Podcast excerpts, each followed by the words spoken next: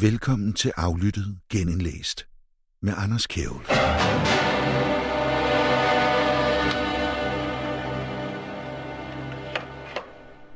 Velkommen til et program, der i ført skæg og små bitte blå feriebriller, der i den her uge er helt dukket af alle de løfter, som hele Folketinget, ganske vist minus SF og Enhedslisten, har givet til de såkaldt digitalt udsatte. Digitaliseringsministeriet ved Marie Bjerre skriver i en pressemeddelelse, at hvis Danmark skal blive ved med at være et digitalt forgangsland, så skal vi gå forrest i arbejdet med at sikre, at alle kan være en del af samfundet. Der skal derfor tages bedre hånd om de borgere, der i dag har brug for hjælp til at bruge de offentlige digitale løsninger. Det lyder jo alt sammen vældig godt og rart og dansk, men er det egentlig en reel løsning?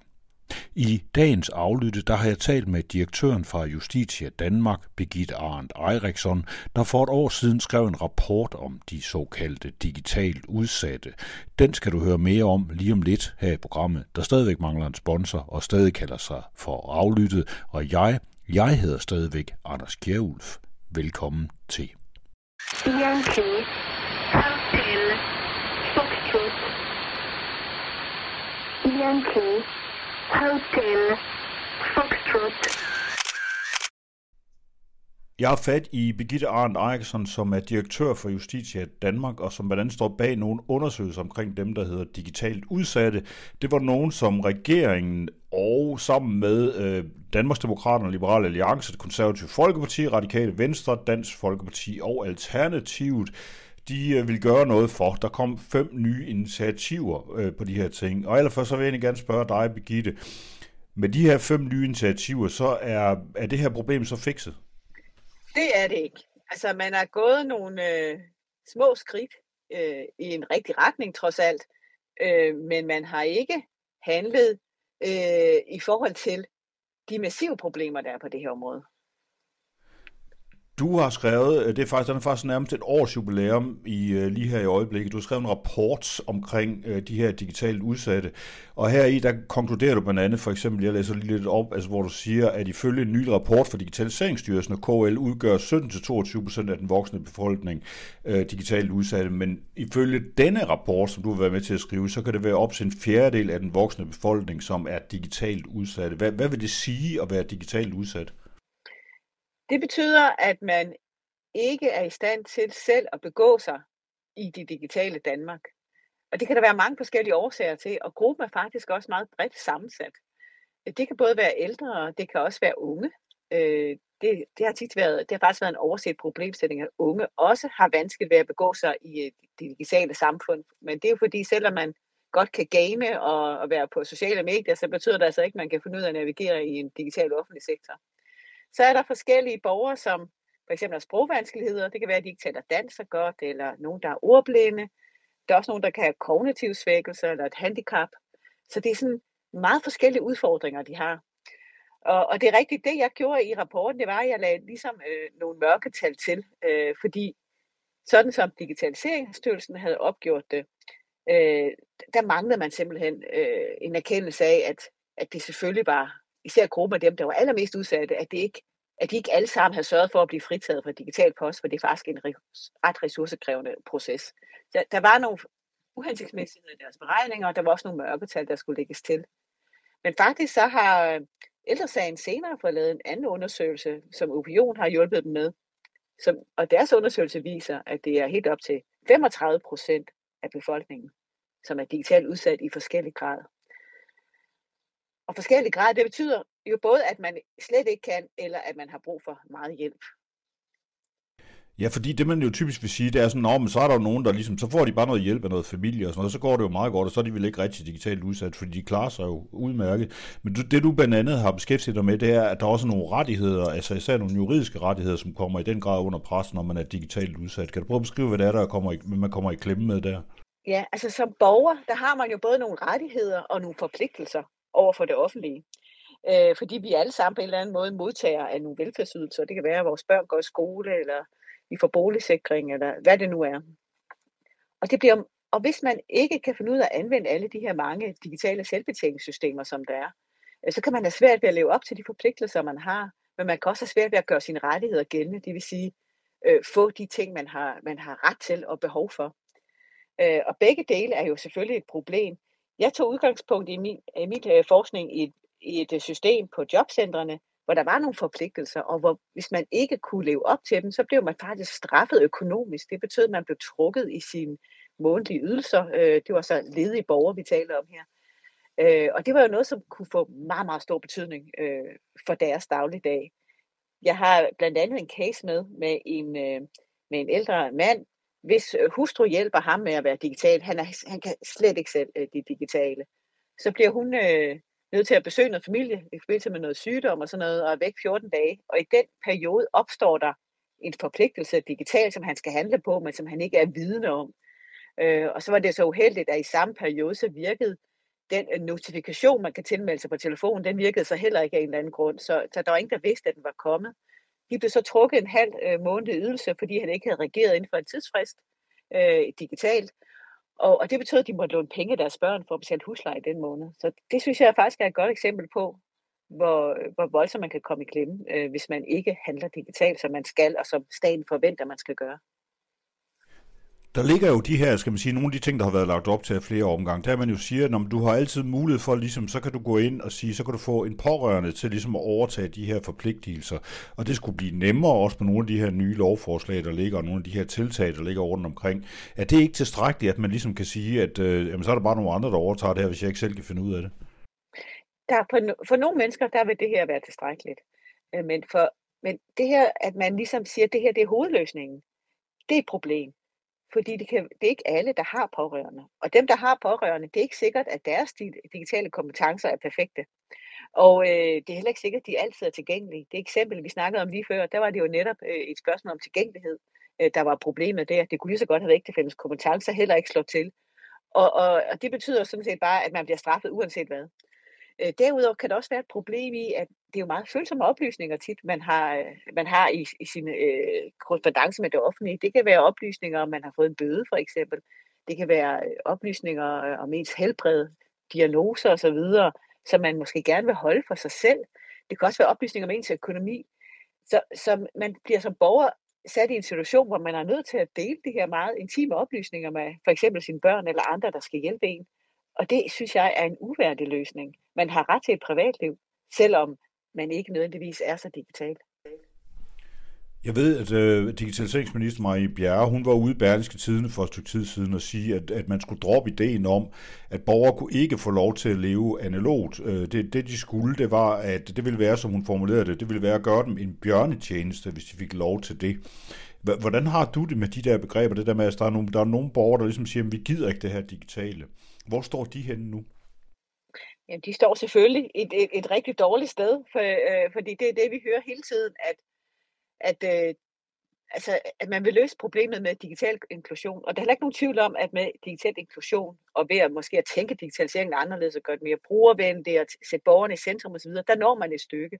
Men der vil altid være borgere, som simpelthen ikke er i stand til det her, og som øh, måske lever et liv, hvor de heller ikke har nogen til at hjælpe sig, eller ikke ønsker at modtage hjælp, for eksempel fordi de gerne vil have et privatliv og leve med, øh, med, at der ikke er andre, der for eksempel skal kende til deres helbredsoplysninger.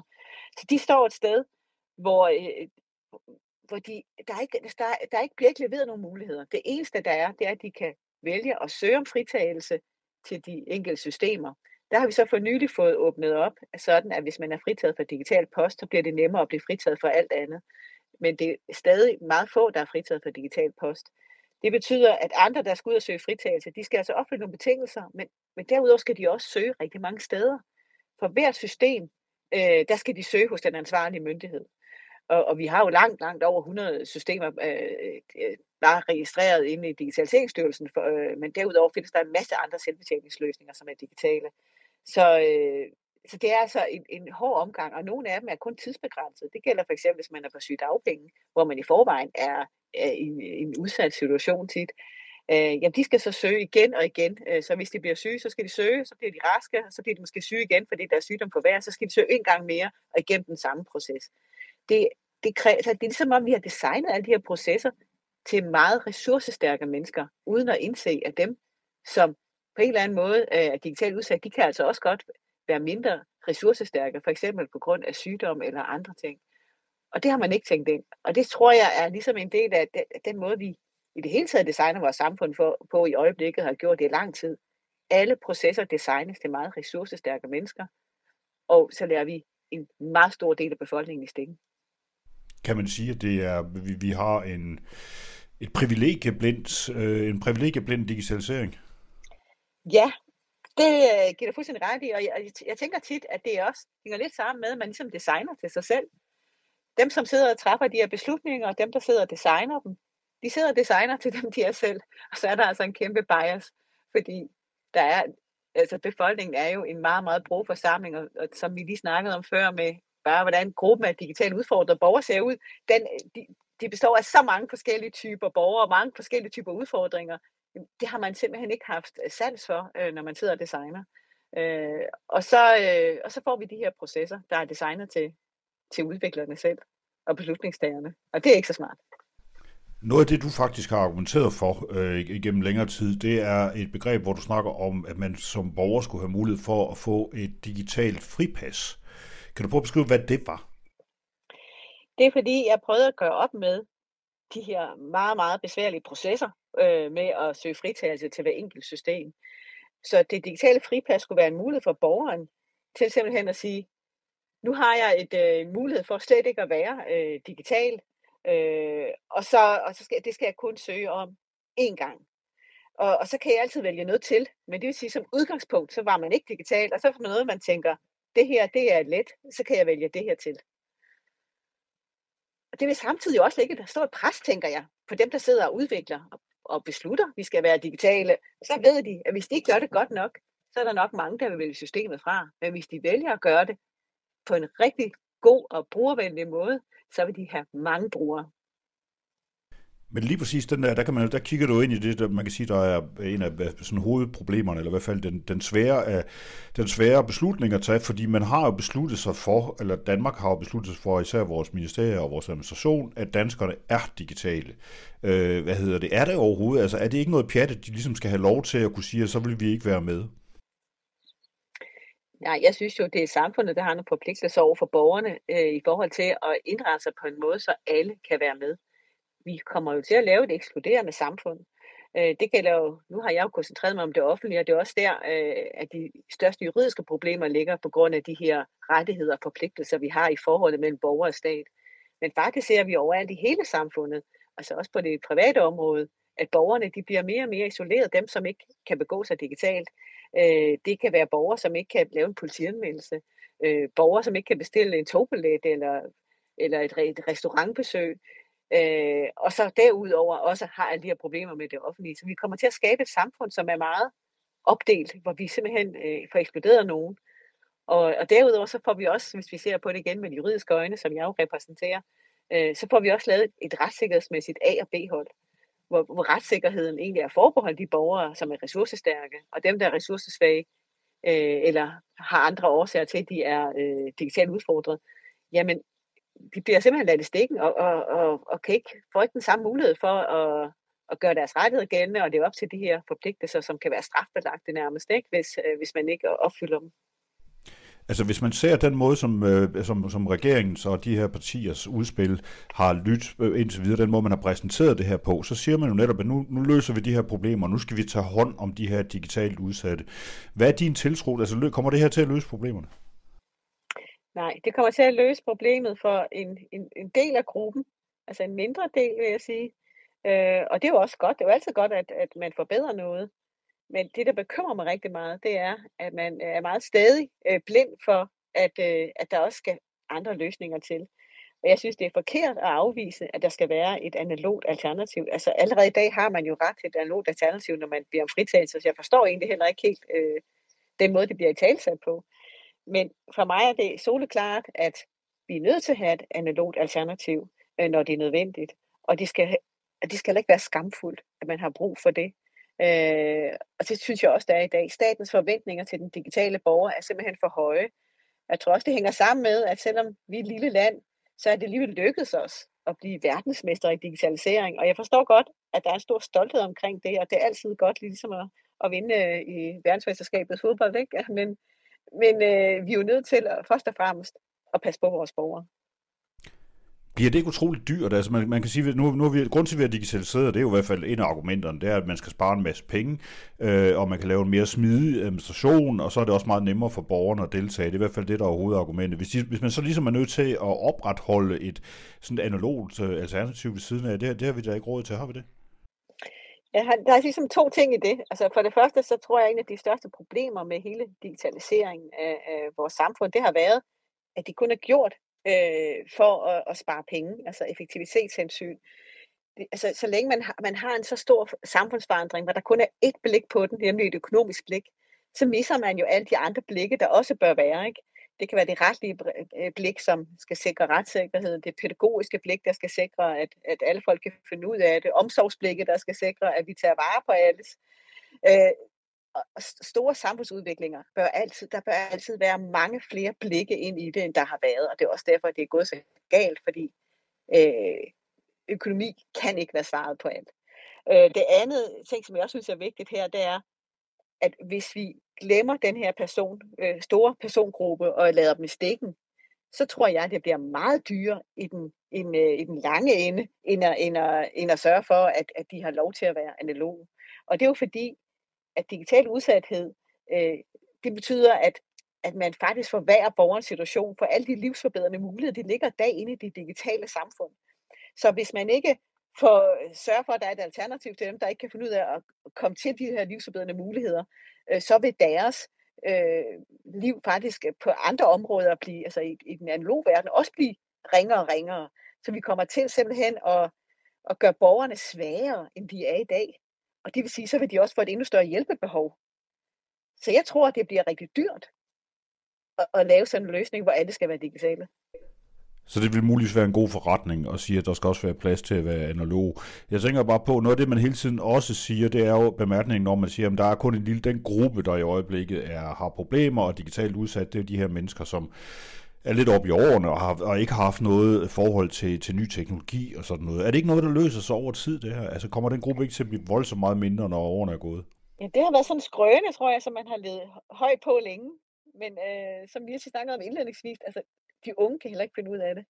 Øh, der er rigtig mange, der oplever, jeg selv oplevede det også, at øh, det her med, at, vi bliver, at vores børn bliver digitalt myndige, når de bliver 15 år, så skal de oprette en e-boks, og, og så foregår alt egentlig kontakt mellem det offentlige og, og barnet øh, digitalt, uden forældrene har mulighed for sådan rigtig at, at bistå.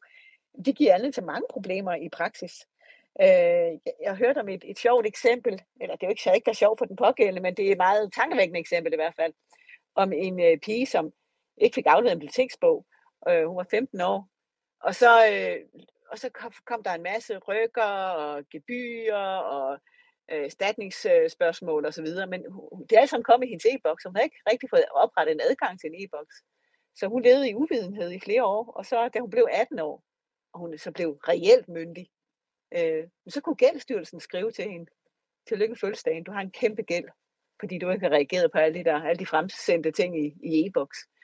Og det viser jo det her forventninger, vi har om, at de unge, de kan en hel masse, bare fordi vi nu gør det digitalt. Øh, det er en skrøne de har brug for deres forældre til at hjælpe dem. De bliver ikke, der er ikke noget i læring i skolen om, hvordan man skal begå sig i, i et, det offentlige system, og heller ikke i det digitale offentlige system. Så, øh, så de bliver også ladt i stikken. Og det er så en yderligere konsekvens af digitaliseringen, at vi har fået det, at, at unge reelt set lige pludselig nu bliver myndige, eller i hvert fald de er i stand til at modtage digital post, og dermed også øh, tage digitale beslutninger, allerede fra de 15 år, hvor det før var 18.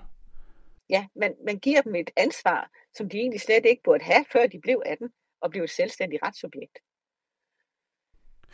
Så tænker jeg bare lige på her det sidste. Hvad, hvad, hvad, hvad synes du? Altså nu står vi så her, hvor der, altså politikerne siger, at de har ligesom gjort, hvad de kan. Nu kommer der noget, øh, nogle, nogle initiativer, som handler om, at man kan gå lidt mere på biblioteket. Der vil være en eller anden hotline, man kan ringe til. Det skal være nemmere at, at overlade sin digitale beslutningskraft til andre ved ligesom at umyndiggøre sig selv. Og så kan man så øh, alle mulige andre forskellige, man vil have mere uddannelse af folk og sådan noget. Det er så det, der man kan tilbyde på nuværende tidspunkt. Hvad, hvad, hvad skal der til efter din mening, før vi er i mål med at få de her 25 procent af befolkningen med i, i samfundet igen? Altså jeg tror, at det som allerede bliver lavet, det er også vigtige ting øh, for nogle af mennesker i den her gruppe. Men det, der også skal til, det er at gøre det lettere ikke at være digital for den gruppe, som simpelthen ikke kan blive det, eller den gruppe, som, som, øh, som, som gerne vil frabede sig hjælp, fordi de, de ikke vil øh, dele deres personlige oplysninger med, med for eksempel deres børn eller ægtefælle. Og, og det skal man også have ret til, synes jeg. Øh, det er jo en, en, en stor myndiggørelse, at, at man ligesom siger, du, må, du, du, skal, du er tvunget til at dele dine private oplysninger med alle mulige andre mennesker, støttepersoner, pårørende, alt muligt andet, hvis du skal kunne begå det her det, vi, har, vi har ret til et privatliv. ja, det har vi da. Altså, men, men, så når Digitaliseringsstyrelsen de skriver, fordi hverdagen er digital, så siger du, at det er meget godt, men man skal også have ret til at være analog, hvis man har lyst til det. Ja, men hvis man har behov for det. Det her med, om det også skal være, når man har lyst til det, den er lidt sværere, fordi kan, jeg synes, det er nemmere at argumentere for, at dem, der har brug for det, øh, og ikke, ikke kan begå sig i de digitale, de skal simpelthen have ret til det hvis det skal være endnu bredere at sige, at man skal også kunne vælge efter lyst, øh, så der bliver det lidt mere uklart, fordi her begynder der at komme nogle økonomiske betragtninger øh, ind, som jeg ikke synes, jeg skal gøre mig til herre over øh, med, med mine juridiske betragtninger. Det er nok mere et, en politisk ting, synes jeg. Mange tak skal du have. Birgitte Arndt Eriksson, direktør for Justitia Danmark. Det var så lidt. Det var en fornøjelse.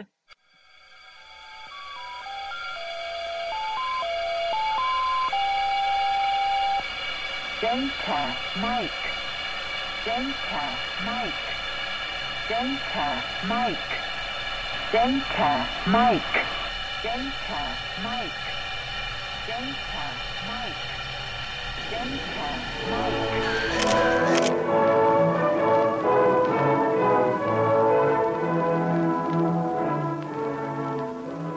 er London. BBC sender til Danmark.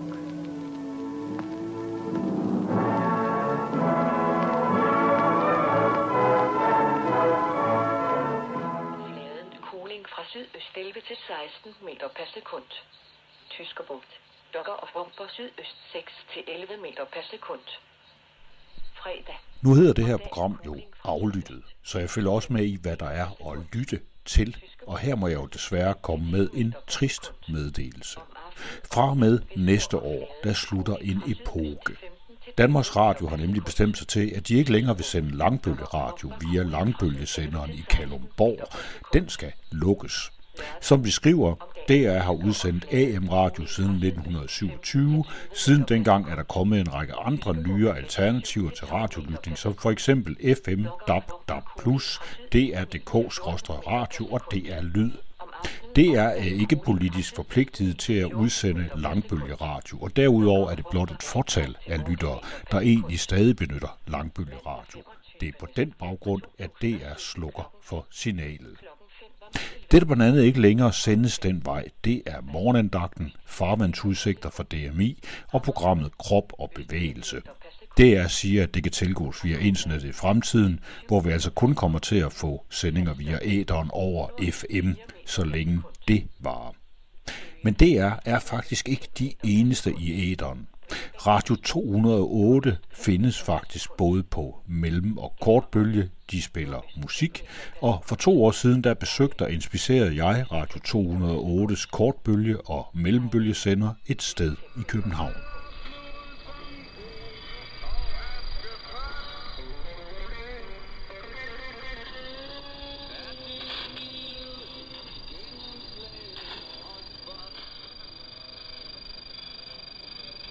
Den lyd, vi kan høre, hvor kommer den? Den der, der ligger under musikken. Ja, det er fordi, der er nogen, der synes, det, der har lyst til at bruge en nabofrekvens. Jeg kan godt, jeg kan godt fjerne det, tror jeg. Hvis jeg lige kan få det, det fra den nedre sidebund.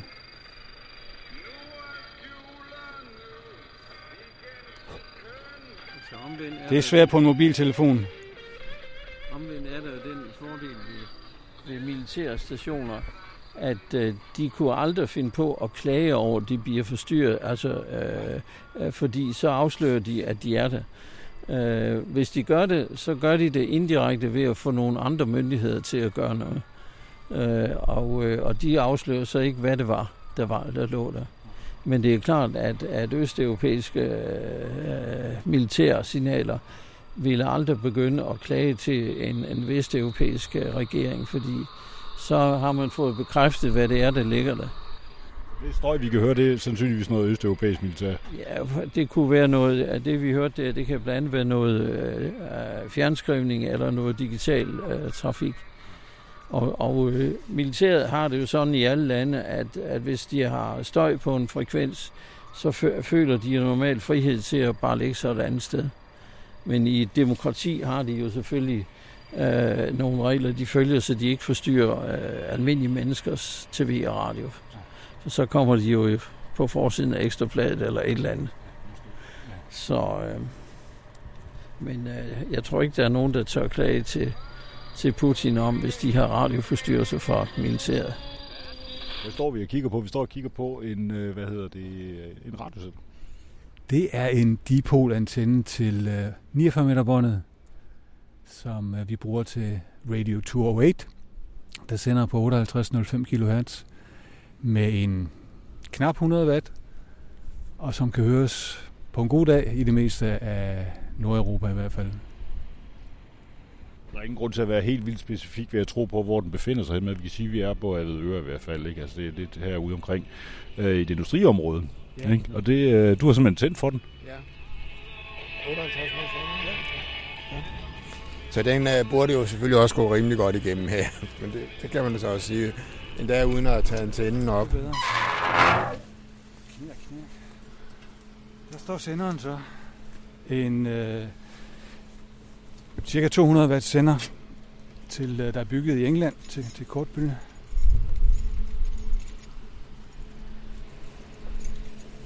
Og hernede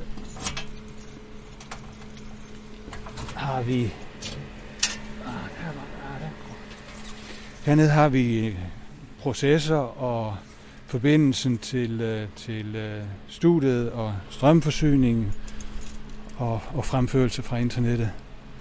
Og så har vi en masse planter, der er vokset op her.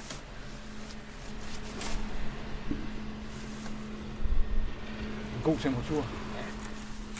Ja, den kan godt, øh, den kan godt holde nogle fugle. Ja, der er en blæser der.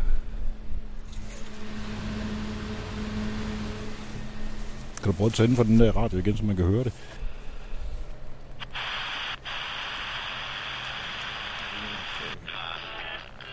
Kan være, du for tæt på på en eller anden måde. Det kan man nogle gange godt være udsat for. At man står i, du virkelig får ramt et, et nulpunkt. Der burde være masser af knald på. Sejten her er jo er rigtig god. Det er jo en ønskesejt, fordi det er jo gammel havbund. Og det vil sige, at øh, ledningsevnen i jorden her er, er perfekt. Så øh, man kan roligt sige, Stig, du får forærende et, et øh, rigtig godt afsæt. Ja. Så øh, jeg vil så ikke ligefrem påstå, at, at øh, miljøaffaldet her og tungmetaller og så videre ligefrem hjælper til, men at den gamle havbund, den er, den er jo øh, fantastisk god. Så øh, alle broadcaster ønsker jo at have et sendeanlæg, øh, der er tæt ved vandet eller har gammel havbund. Ja. Så, øh, det her anlæg der, hvordan, øh, hvor langt kan det her række? Det her? Hvor langt, hvor langt væk kan man høre det? Jamen, det kommer jo an på øh, modtagerantennen og, og modtageren, men, men øh, det, der er forbavsende i dag, det er jo, at, at kortbølge med, med relativt lav effekt øh, Øh, kan række relativt langt det, det første hop, og måske også det andet hop. Øh, og det er jo fordi, øh, der er så få broadcaster i dag på kortbølge. Folk har jo glemt, hvad kortbølge i virkeligheden kan. Øh, jeg er sikker på, at hvis du spørger militæret, så ved de det stadigvæk. Ja, man, kan, man kan sige, at, at sådan op i midten af Norge og Sverige og så ned i, et godt stykke ned i Tyskland i, i dagtimerne, men øh, om aftenen så ændrer udbredelsesforholdene sig en, en smule, og det betyder, så kan man høre det i, øh, i den sydlige del af Europa måske, og i den allernordligste del af Europa, i England også. Så det, det, det er lidt forskelligt afhængigt af, hvornår på, på dagen man, man, man prøver at stille ind. Hvad er det, man kan høre, hvis man tænder på det? Det er god gammel hippie- og rockmusik fra 60'erne, 70'erne og begyndelsen af 80'erne. Nu du sidder og vælger. ja.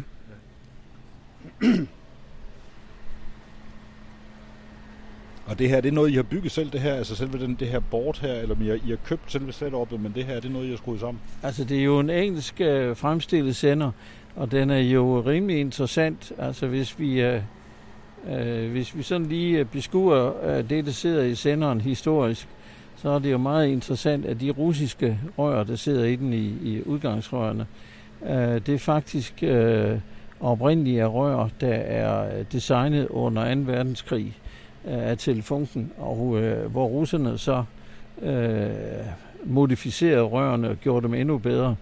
Så man kan sige, at der er en reminiscens fra historien i hygiejnen i den sender. Ja. Så, men altså, øh, en, en rørsender har jo, øh, det kan lyde gammeldags og så videre, men den har jo altså den kvalitet, at hvis der pludselig sker noget med antennen, så er, er øh, radiorør altså noget mere øh, tålmodige. Øh, de, øh, de står ikke af og bliver defekte lige på stedet. Transistorer skal man beskytte væsentligt bedre. Det kan man også.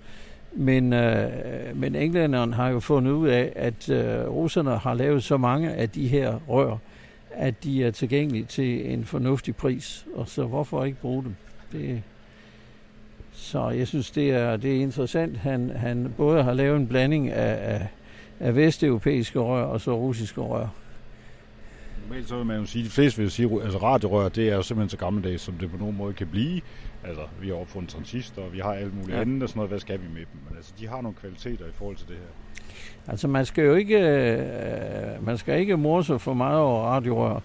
Øh, det MiG-23 øh, fly, der, der stak af fra Sovjet og landede i Japan, øh, der morede man så vældig over i NATO i starten over, at der sad minirør i, øh, i kommunikationsanlægget, indtil det gik op for nogen, hvad vil der egentlig ske med vores egen, altså IC- og transistorbaserede transceiver, hvis der bliver fyret en, en brintbombe af, og den her øh, elektromagnetiske puls rammer øh, modtageren.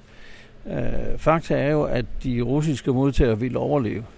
Og, man, og jeg tror, NATO gjorde sig spørgsmål om, om ikke de skulle beskytte deres eget grad bedre. Så. Det er pænt arbejde, det synes jeg.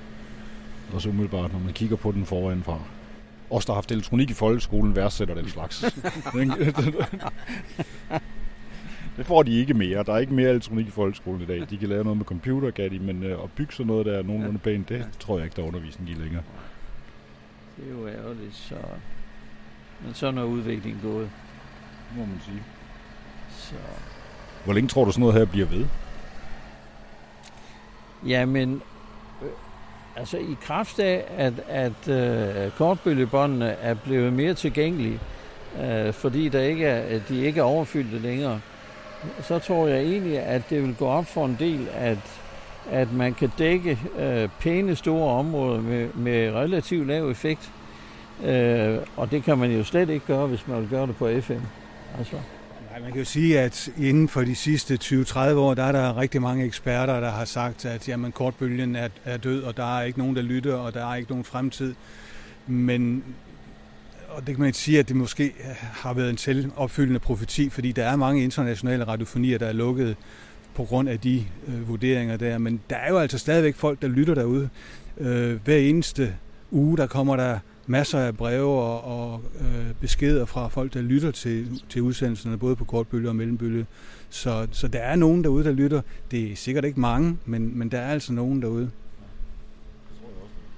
Altså, der er jo også et andet fænomen, det er i, i den tredje verden, øh, de steder, hvor man har et udemokratisk styre, eller får det pludselig, så er det jo øh, en rigtig god måde at, at få et frihedsbudskab ud øh, på og udnytte kortbølge, fordi øh, dels øh, kan man anbringe senderen et sted, hvor, hvor, øh, hvor det er svært for myndighederne at finde den, og, øh, og, og dels øh, kan man i dag med moderne teknologi jo, jo lave en programoverførsel, så det er yderst svært for, for myndighederne at finde ud af, hvor kommer programsignalet fra.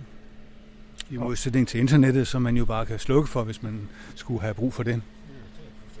Ja, det kan man. Så, fordi det er jo trods alt sådan, at, at hvis, hvis, hvis man befinder sig i et land, hvor, hvor der er behov for en alternativ stemme, øh, øh, som er uofficiel, øh, så er der jo også masser af lyttere, fordi øh, folk vil jo gerne høre noget andet end, end den maskerede sandhed, de får via regeringsstationen måske At vi øh, går ind i en æra af piratradioer på et eller andet tidspunkt, det kunne jo være smukt. Vi er jo nogen, der har puslet med tanken oven på Radio 24 stød om at knalde et eller andet op et eller andet sted, som man bare sådan kunne stå og sende fra. Det kunne da være sjovt. I, i, Kattegat, eller? Det er sådan noget, et lille båd et eller andet sted. Ikke? Det kunne da være sjovt. Så jeg kunne jo forestille mig, at englænderen der kunne, kunne få nogle kunder i, i den tredje verden, som han ikke sådan uh, vil sætte på en liste på sin hjemmeside. Ja, det kunne man godt forestille sig. Ja. Jeg vil tilføje det med, med, med øh, altså under Franco-styret havde man for eksempel Radio España Independiente, som øh, jo kæmpede for, for frihed og, og at Franco skulle gå af, og, og, og man havde også en radio, der hed i Baskerland, der hed Radio Escarte. Jeg har, jeg har hørt begge to i 70'erne, øh, og det, det, det, det var selvfølgelig også en protest, og det var jo så i Europa, ikke? men det, der var så nogle andre forhold, der gjorde sig gældende der. Så de sendte også over sådan noget her? De sendte, øh, jeg ved ikke hvordan, de sendte på kortbølge i hvert fald. Så. Ja. Hvor, jeg der, er jo, der er jo en historie fra, fra Filippinerne, der, der måske kunne gentage sig med uh, præsident Duterte, er jo mere og mere forhat, ikke? Og uh, jeg tror mange jurister i, i Filippinerne, også udenfor, så gerne, at han, når han stopper, at han bliver arresteret omgående og bragt til Haag, så man kan køre en retssag imod ham. Så, øh, men i Filippinerne er der jo en, en øh, faktisk en historie fra 2. verdenskrig, hvor en af de meget, meget kendte journalister, øh, øh, Romulo, øh, som fik øh, Pulitzerprisen øh, senere, han rent faktisk øh, broadcastede fra en øh, fæstningsø i Manila-bugten, da øh, Japan faktisk havde invaderet øh, stort set hele Filippinerne. Og, øh, og det, det han sagde, det, øh, det var på engelsk, broadcasting from somewhere in the Philippines. Og de pejlede jo og, og bombede øen og så videre, men, øh, men øh, hvem lyttede folk til? De lyttede jo ikke til regeringsstationen, de lyttede til Romulo. Jeg mener jo altid, det der er interessant ved, ved, ved al broadcast, det er jo, at det er jo en til mange. Ja, øh, og ja. det vil sige, at når jeg sidder og modtager et signal, så er der ikke nogen, der kan se, hvilket signal jeg modtager. Nej. Øh, de kan bare se, at jeg har en radio tændt. De kan ikke se, hvad jeg modtager kører ned. Hvorimod alt, hvad der kommer ud af internettet, det er muligvis også en til mange, men ja. det er stadigvæk, hver eneste gang jeg tuner ind på en internetkanal, så er der nogen, der kan se, hvad det er, jeg hører. Ja. ja. Og måske kan danne et mønster over, hvad du lytter til. Ah, du lytter til de forkerte stationer. Det er ikke godt, det der. der her må vi holde lidt øje med. Ja, i virkeligheden så er der jo også der er den anden del af det, som er det, som øh, dem vi har i Danmark nu, der hedder Podimo for eksempel. Det, de har tænkt sig at lave, det er jo en øh, form for netop tracking af folk, altså hvor man skal lave sådan nogle kundemønstre over, hvad det er, de lytter til, og hvornår de gør det, og det er jo så oplysninger, man kan sælge videre, altså hvor man bruger det til at markedsføre på øh, i den her sammenhæng, fordi man kan få et billede af, hvad for nogle folk det er. Og det, det kan man jo ikke med radio, og det er der sikkert nogen, der synes er ærgerligt. Jeg synes, det er lige præcis det, der er det gode ved rigtig broadcast. Kunne du se forskellen? Nej. Prøv lige igen og skrue ned. Ja, der er så meget fading, så det er ikke til at vurdere. Men øh, den... Hvad sker der, når du sætter på den? Altså, vi, vi har en lille fejl øh, på, med den øh, shunt, der, der giver spænding til instrumentet her. Øh, men, men det har intet med øh, effekten at gøre. Det er, det er kun rent visuelt. Så, øh, ja, og lige nogle gange lægge mærke til, så, så dykker den ned til 0, men øh, det betyder altså ikke, at senderen ikke kører.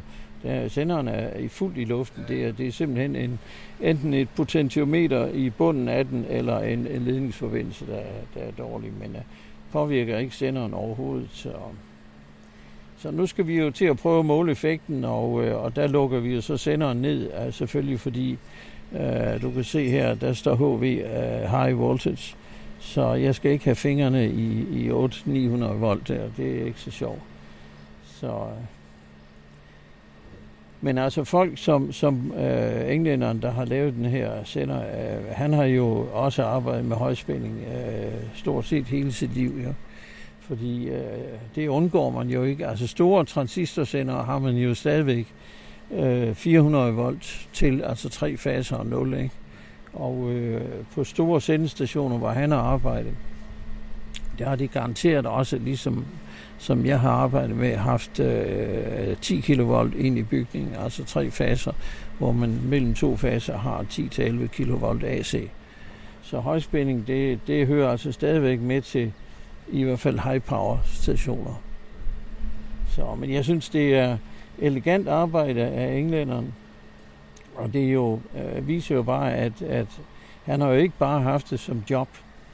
Øh, da han er gået på, pen- på pension, så har han taget sin viden med sig og fortsat med at fremstille noget. Det er jo pragtfuldt.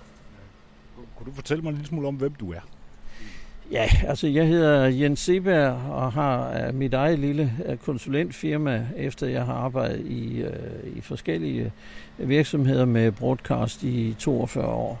Så, så jeg har det lidt ligesom englænderen og, og uh, ligesom DX'erne, at uh, det er en livsform. Det, det bliver det.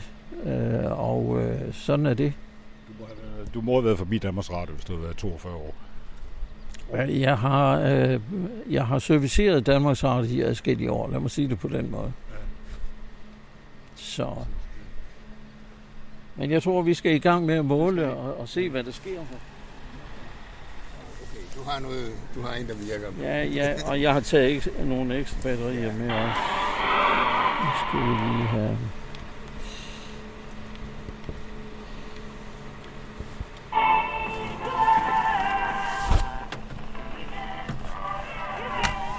skal vi lige have sat den på local. Vi står jo midt i nærfeltet her. Der er ikke så meget DX over det. Stig, du må kommentere programmet her. Det taler for sig selv. Det er musik.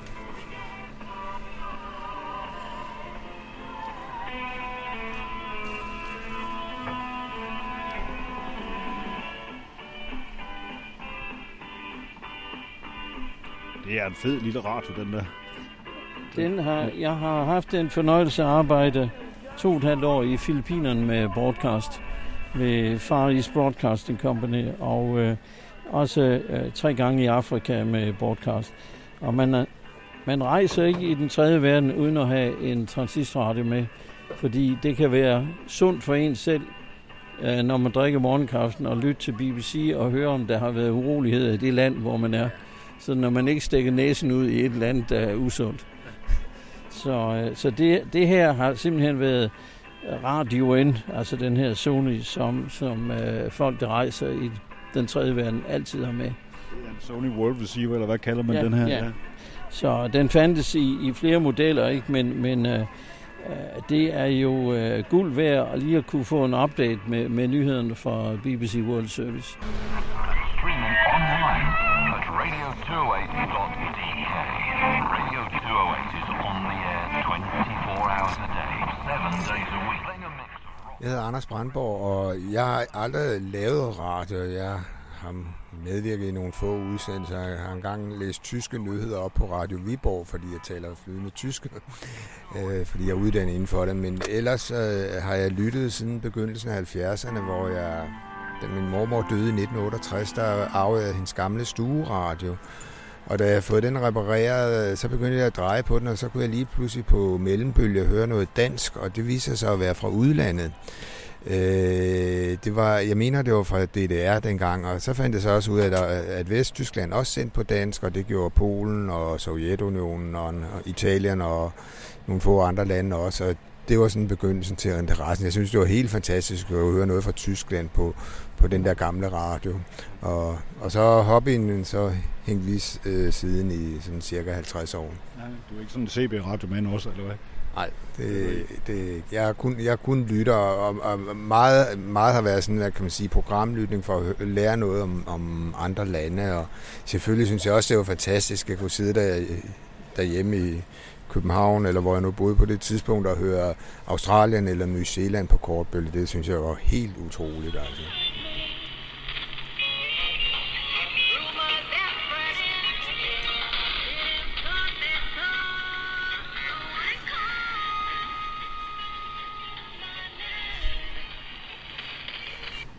Ja, men jeg har lavet radio i mange år. Jeg startede jo i 70'erne med at lave piratradio, for dengang, der var det jo Danmarks Radio, der havde monopol på at lave radio, så der var man jo nødt til at bryde loven for at, at lave noget andet end det, det er sendt.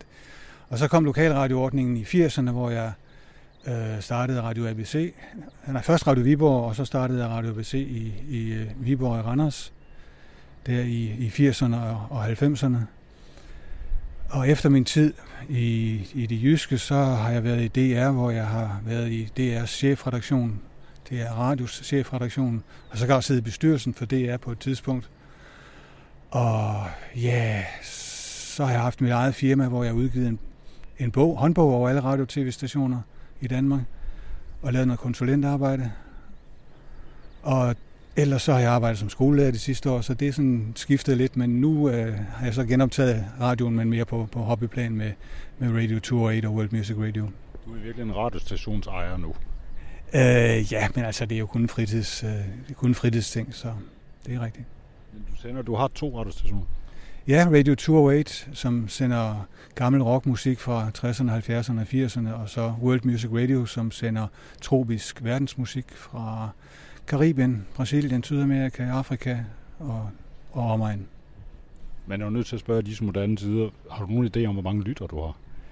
Nej, men jeg kan jo se, at jeg får masser af reaktioner. Øhm, Jeg har fået breve og henvendelser fra 500-600 lyttere rundt omkring i, i verden, og de fleste kommer faktisk uden for Danmark. Øh, Fra Tyskland, Sverige og Italien kommer der rigtig mange.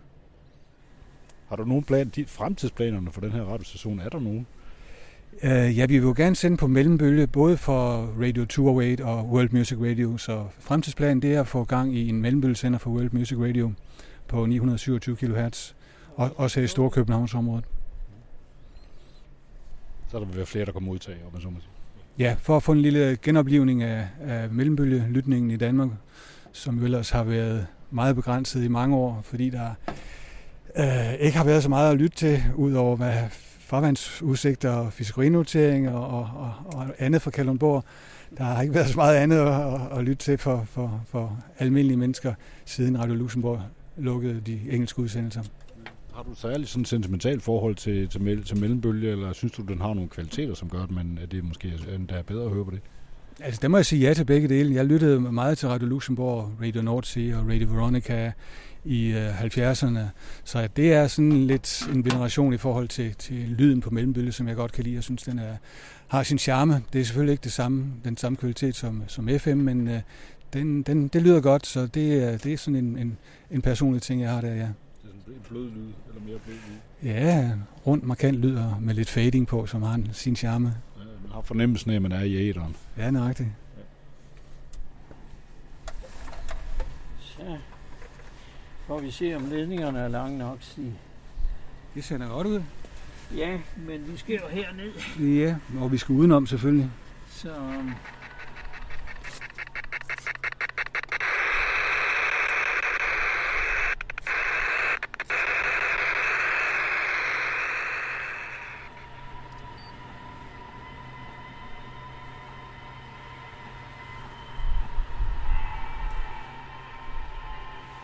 Kigger du på øh, en SD, SDR-modtager?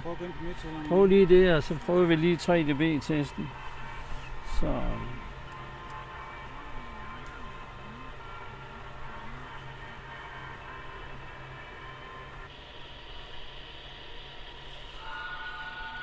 Ja, så er klar. Så er vi klar.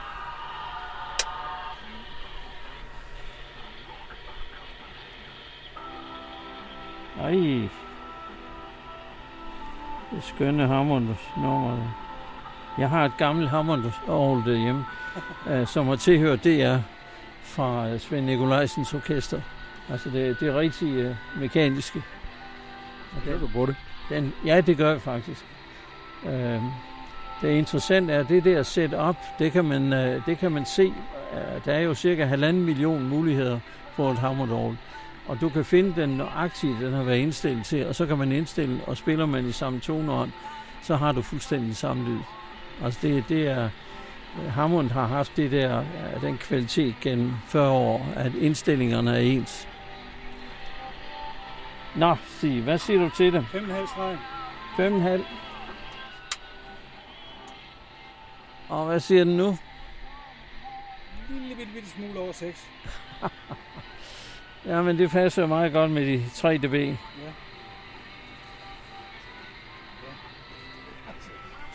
Der skal så mange watt til for bare at give en, en, en halv streg. Men jeg kan overhovedet ikke øh, høre forskel på lyden. Nej. Og derfor tror jeg ikke, vi skal øh, nødvendigvis presse den for hårdt her. Jeg har givet den lidt mere. Og den er pænt moduleret. Så nu skal vi lige se det hen over et nummer mere, måske. Ja, det. Nu kan man høre internetforsinkelsen fra den ene, øh, fra den direkte modtager, der kører den direkte fra ud, og så den din, som kører over internettet. Ja, det er rigtigt. Og hvis næste nummer det nu er noget med Sex Pistols eller, eller Damned, så kan det godt være, at det op, opfører sig en lille smule anderledes. Laver du selv playlisterne? Ja. Og det er musik, du godt kan, kan lide, simpelthen. Du har, du har virkelig lavet dit eget soundtrack, der bare kører non-stop. Øh, nej, jeg kan også godt lide masser af andre slags musik, og også andre genrer, men øh, inden for, for oldies-kategorien. Men den her genre øh, med hippie-musik og beat-musik og alternativ musik, den er va- valgt bevidst, fordi der er mange andre, der sender øh, den mere bløde popmusik fra 60'erne, 70'erne og 80'erne, begyndelsen af 80'erne. Det her, det skal være sådan den lidt, lidt, lidt mere alternativ, lidt mere hård, lidt mere rocket. Og det kan du også du kan godt selv lide det. Ja, ja, selvfølgelig. Men jeg kan altså også godt lide det andet. Så man kan godt rende ind i Sex Pistols på din kanal. Det kan jeg love dig for. Og også Lost Kids og Sots og nogle af de andre gamle punkrockere. Har du selv, du har ikke selv været punker? Nej, nej, nej, nej, dog ikke. Nej. Men jeg var med på musikken.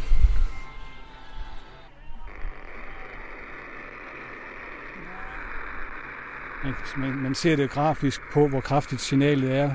Hvis øh, den streg, der, der, der går der i midten, hvis du, du ser der, hvis den er bred, så er det fordi signalet er meget kraftigt og rød ind i midten. Og du kan se, den er meget svag der. Jordsignalet på sådan en kortbølgesender, det, det går ikke ret langt ud, fordi signalet det bliver skudt op af op i ionosfæren og bliver reflekteret derop. Og så kommer det først ned igen et eller andet sted i syd for Hamburg eller i et godt stykke op i Sverige. Normalt. Nogle gange kan det så også godt udbrede sig med det, man kalder short skip, hvor man så faktisk kan høre det over, over hele Danmark. Men øh, det normale er, at den, den bliver skudt op i ionosfæren og så reflekteret ned igen. Og det første sted, det vil typisk være, hvad skal vi sige, et par hundrede kilometer herfra, eller sådan noget, syd for Hamburg og op i midt, midt-Sverige. Hvis man lige prøver at forklare, hvad det er, der foregår på den her måde for mennesker, der ikke aner en dyt om, hvad, hvad, hvordan radio fungerer. Så det her, det er jo, altså senderen er her, her hvor vi står nu. Og der sender I et signal ud på, var det 120 watt, eller sådan noget, vi var oppe på i periode på et tidspunkt i hvert fald. 210 watt lige nu. 210 watt lige nu. Ja, øh, og hvad sker der så? Hvor- Hvordan, du kigger så på nogle forskellige steder her nu. Du står og kigger på via det, det du har her, hvor du kan se, hvordan ser det ud derovre. Men hvordan Ja. kommer det over til dem? Jamen det gør jeg jo bare ved en internetopkobling, fordi der er nogle øh, kortbølgemodtagere og rundt omkring i Europa og resten af verden, som simpelthen er koblet op på kortbølget. Så i stedet for, at man skal vente flere dage eller flere uger på, at der er nogle lyttere, der skriver, hvordan det går igennem i et eller andet bestemt sted i verden, så kan man bare gå ind på internettet og tjekke det på den måde. Så simpelthen ved, at der står, der står nogen, der fungerer som målestationer, kan man sige, for hvordan signalet er de steder. Ja, man kan godt kalde det målestationer. Der, der er så plads til, at der kan være fire brugere samtidig, som kan lytte på hver deres frekvens. Så det, det er et meget smart setup. Men lige nu, mens vi står her, så kan det være, der står nogen nede i et eller andet sted nede i Tyskland og lytter til det her, fordi at det, vi har sendt ud herfra, det bimler op og rammer ionosfæren, og så rammer det ned i hovedet på nogle tyskere. Ja, lige præcis. Øh, det, det gør det øh, specielt i Tyskland og i Skandinavien, Benelux og en del af Polen går det rigtig godt igennem nu. Så der står måske nogen, der drikker kaffe, eller laver, går på arbejde, eller støvsuger, imens de lytter til det her. Det tror jeg helt bestemt, det gør. Ja.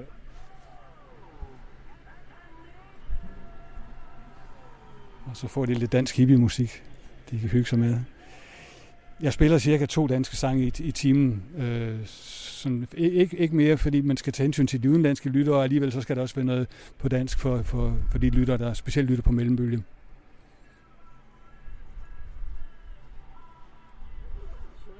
Så kom der noget punk. Kom der Ramones, Now I to sniff, sniff some glue, så vidt jeg husker. Præcis. Hvem er der selv? Sådan, har du sådan en kæmpe plade sammen derhjemme også og alt muligt? Ja, det har jeg faktisk. Eller kæmpe og kæmpe. Jeg har i hvert fald mange. Og det er analog stereoanlæg. Det er jo det er både vinyl og CD'er. Jamen, det var nydeligt. Det var skønt at få hylden ind og få, og få den enhed flyttet. Det ser godt ud, synes jeg. Altså, jeg synes, vi skal tage chancen og lade de der russerør bevise, hvad de kan. Det er vedtaget. Så, altså, jeg har jo reserverør længe, så det er jo kun en køretur, så skifte, hvis det er.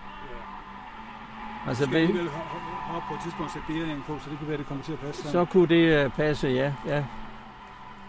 Så, uh, altså, hvis uh, russerne vidste, hvad de rør blev brugt til i øjeblikket, så må det ikke, det, det vil bekymre Putin en anelse. Jeg tror, de er ældre end Putins tid i Rusland. Er. Ja, så er det endnu værre jo. Der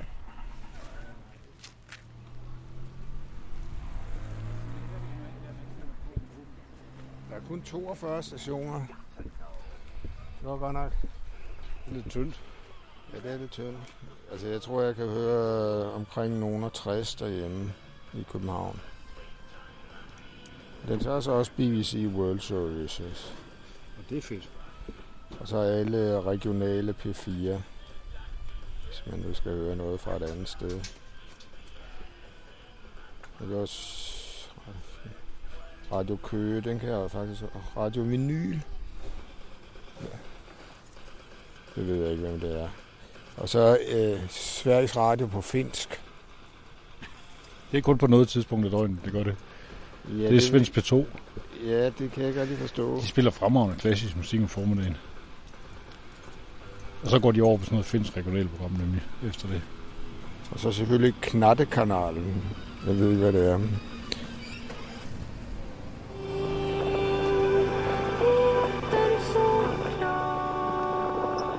Stod faktisk noget på finsk nu. Rocketti. Rocketti, det lyder da finsk. Det er nok rock på finsk måske. Måske, måske er det finsk rock. Hvor mange radioer har du?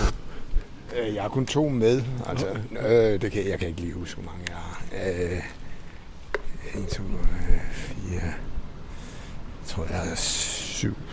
Syv forskellige. Alle sammen bærbare. Øh, ja, Og du tager dem med. Og det er ikke kun i dag. eller også er det otte. Jeg kan ikke, jeg kan ikke, jeg kan ikke lige huske det. Men du har altid en med rundt.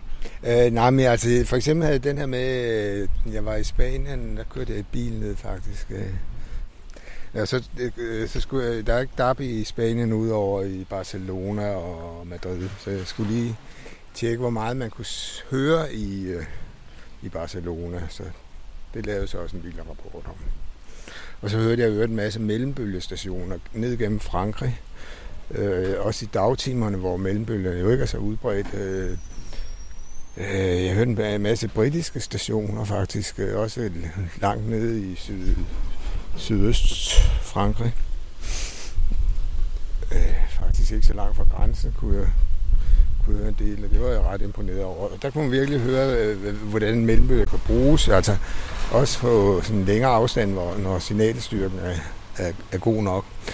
Og jeg kan også høre Italien, der også stadig sender på, på mellembølge. Så det, det var sådan en rigtig sjov oplevelse, synes jeg. Når man kører langt, og så altså, den kan, jeg kan skifte på rettet. Så det, det er rigtig nemt at, at gå til.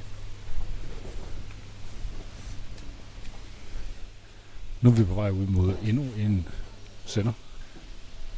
Det er også et industriområde, så meget kan vi sige. Og det vi skal kigge på nu, det er en mellembølge, ikke et kortbølge, men en mellembølgesender. Og hvor vi først stod udenfor, så er der her faktisk et, en container, man kan gå ind i. Det er er, er højere, ikke? Jo. Men, det- men, uh, man Men ikke kogende. Nej, og uh, derfor forventer jeg egentlig ikke det, det helt store, men lad os nu se, når vi åbner. Så, øh,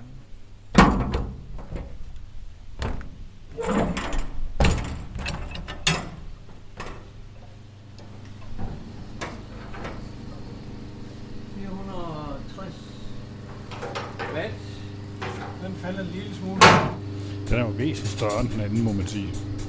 Den er væsentligt større end den anden. Den fylder jo som større, en, det er jo som en øh, telefonboks eller sådan noget. Måske lidt større. Det er øh, som en stor telefonboks her. Den er en, gammel sender fra USA, købt fra Canada. Senderen er fra 1974, og jeg har købt den for 15 år siden eller sådan noget. Så det er en gammel svend, men det er en arbejdshest. Den står bare og, og kører. Den er pæn. På sin egen måde, det er også lige. trampet rundt i Nuuk og var ansat ved Grønlands Televæsen. Så, så jeg, jeg synes, der, jeg har et eller andet tilhørsforhold til årstallet og sender. Og det passer meget godt med musikken, vi spiller, ikke? Det er også fra 1974 omegn. Ja. Og den står så i en container med lidt køling og noget strøm og sådan forskellige Ja. ja. ting, der skal til. Og så er der noget antenne. Og så en lidt større antenne. Ja, Hvor er det henne? antenne. Det er jo en, en dipole-antenne, 2 gange 50 meter, som skråner ned fra cirka 75, cirka 73 meters højde. Så den er lidt større. Men den virker rigtig, rigtig godt. Den, vi kan se heroppe, ovenover, lige ovenover os. Den går fra en høj skorsten og ned. Ja. Og I har fundet, når du skulle finde sådan et sted og sætte sådan en AM-sender op, så har du kigget efter og sige, hvor er der noget, der er højt nok?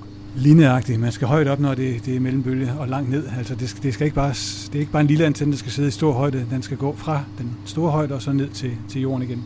Altså, det er jo det ved det om sommeren. Det, det kan godt overraske lidt. Mellembølge rækker ikke så langt om sommeren, fordi der er solen fremme så mange timer på døgnet, at, øh, at det såkaldte D-lag, der forhindrer, at mellembølge kan komme op og blive reflekteret og høres langt væk, øh, det, er, det er, øh, består i, i betydeligt flere timer. Og det vil sige, at der ligesom er lagt låg på. Det, det er først, når det begynder at blive mørkt, at der sker noget for alvor. Øh, og derfor sommerperioden, den, øh, den gør også, at jordbølgen bliver øh, en lille smule mindre dækkende. Altså for eksempel med 250 kW fra Kalundborg, der kunne man typisk midt på sommeren med en vejrudsigt øh, kvart i 12, øh, som sendes hver dag. Den kunne typisk øh, modtages i Hamburg og i Oslo, men ikke ret meget længere væk. Øh, hvorimod om vinteren, øh, der var det jo en helt anden sag.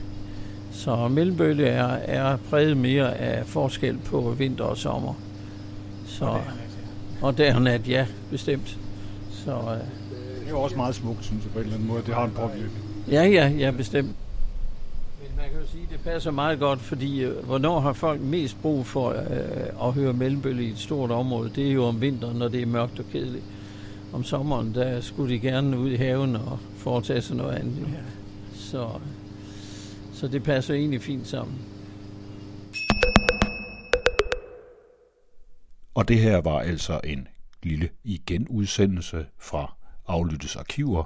Du kan finde Radio 208 på din bilradio, hvis du bor på Sjælland, via mellembølge. Du skal skifte det, der hedder MW, og så skal du finde frekvensen 1440 kHz, altså 1440 kHz. Er du andre steder i landet, så skal du enten på det der internet eller få fyret op under din verdensmodtager en kortbølgeradio på 5970 kHz. I indslaget om Radio 208, der medvirkede ejer og initiativtager til Radio 208 Stig Hartvig Nielsen, tekniker Jens Christian Seberg og Anders Brandborg, radioentusiast. This is a the next 60 seconds, the station will conduct a test of the emergency broadcast system. This is only a test.